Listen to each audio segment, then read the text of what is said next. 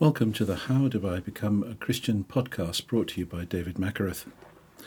This is our second episode, and in this episode, I want to consider the book of Hosea, chapter 4, verse 11. This reads Whoredom and wine and new wine take away the heart. Alcohol is a great influence in our society. Many of us have drunk to excess during our lives. Sadly, many of us become addicted to alcohol. As an emergency doctor, I have over many years seen countless numbers of patients whose lives were harmed or damaged or ruined by the effects of alcohol addiction. Of course, not everybody who drinks alcohol becomes an alcoholic, but even so, it's tragic, it's appalling to behold, and very sad indeed when somebody becomes physiologically addicted to alcohol. Their lives are ruined by it, destroyed. They may lose their job, they may lose their homes, they may lose their family, they may lose their lives. Alcohol seeking behaviour can cause great disruption in a person's life, and also the health effects of being addicted to alcohol are appalling the effects on the liver, the effects on the brain, and other systems of the body. So, alcohol addiction is degrading. Now, I'm saying this not to condemn because there are so many in our society who have suffered from this and other addictions, and I am so sad at the patients that I have seen as in my work as a medical doctor over the years who have been so harmed and damaged by this. We must recognize in the scriptures that God holds us accountable for drunkenness, that drunkenness is degrading, that drunkenness is a defiling of the image of God in which we are made, the Bible telling us that we are made male and female in the image of God. But my reason for raising this today is so that you might find deliverance, so we might find deliverance and forgiveness and cleansing from our sin. There are multitudes of people who have been addicted to alcohol who have found the Lord Jesus Christ and He has given them the grace and strength to change their lives. More importantly, He has given them everlasting life and taken away their sin because he died in their place. Even so, alcohol is a terrible, terrible thing when it gets a grip of a man or of a woman. But this verse also mentions whoredoms. It says that wine and new wine take away the heart, whoredoms as well.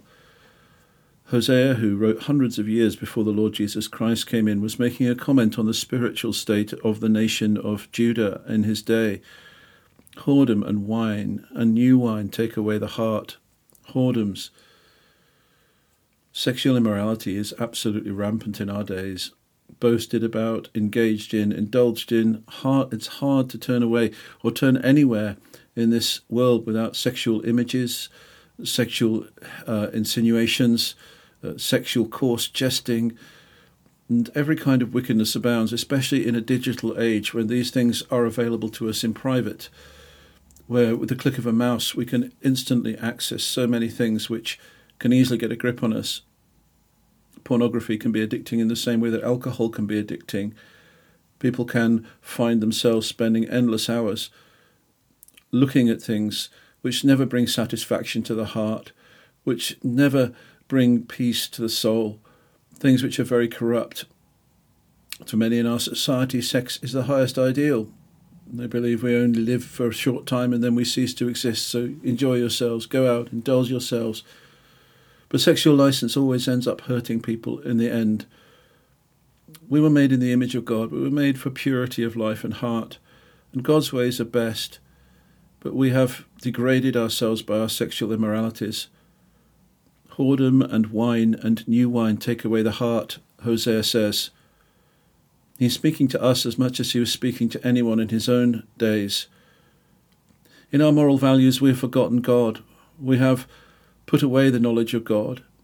The end thereof has been foolishness, folly, destruction, corruption, the slaughter of the unborn child, for example, the spread of sexually transmitted diseases.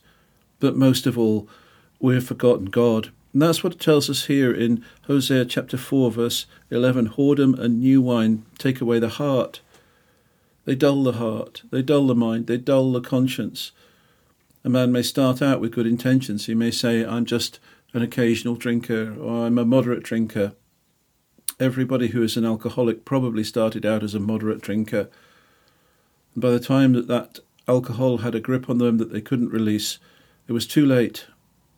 When they finally realized, when they finally saw what they'd done to themselves, it was too late. Sexual immorality promises instant gratification in our days, but it ensnares, it enslaves, it never satisfies, it deceives, it lies, and it can end up in the most vile, and, and, and foul things.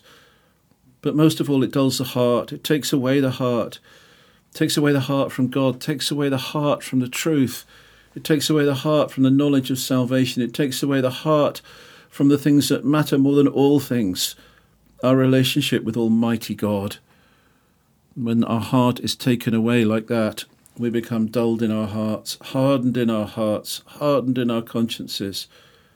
It's very hard if we're addicted to sexual immorality, to sexual sin of any or every kind, or we're addicted to alcohol or some other substance. It's very hard for us to see how we can find our way back to God. Our hearts are so hard before God because of sin. And of course, there are those listening, and you've never, perhaps never even been drunk. Or perhaps, perhaps you've never actually committed adultery, but you have lusted in your heart. And Jesus said, Whoever looked at a woman to lust after her in his heart has committed adultery in his heart.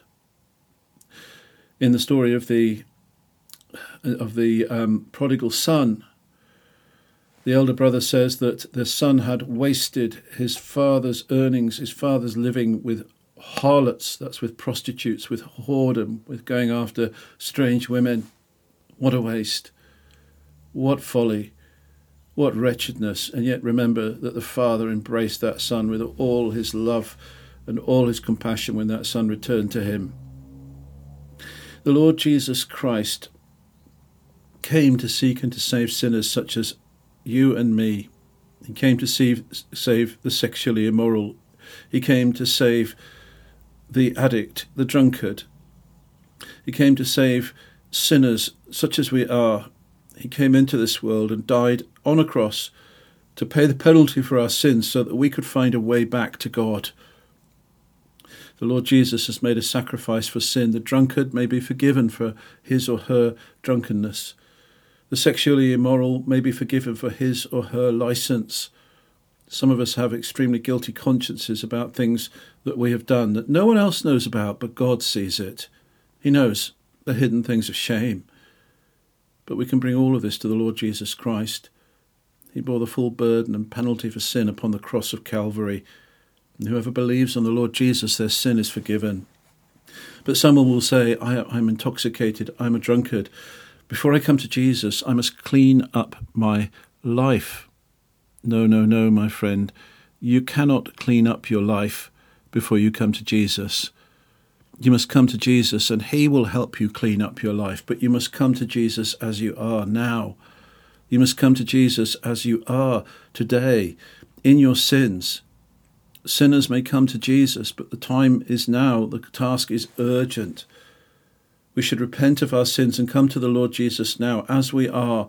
Cast ourselves on the Lord Jesus now, repent of our sins, confess our sins to God through Jesus Christ, and trust in Jesus Christ with all our hearts, and ask the Lord Jesus, because of his death, because of his blood, to save us from our drunkenness, to save us from our sexual immorality, to save us from all of our sins. The Bible is quite clear that if we believe on the Lord Jesus Christ, we will be saved.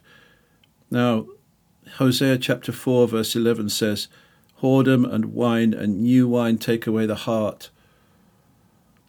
Is your heart taken away from the things of God because of your sins?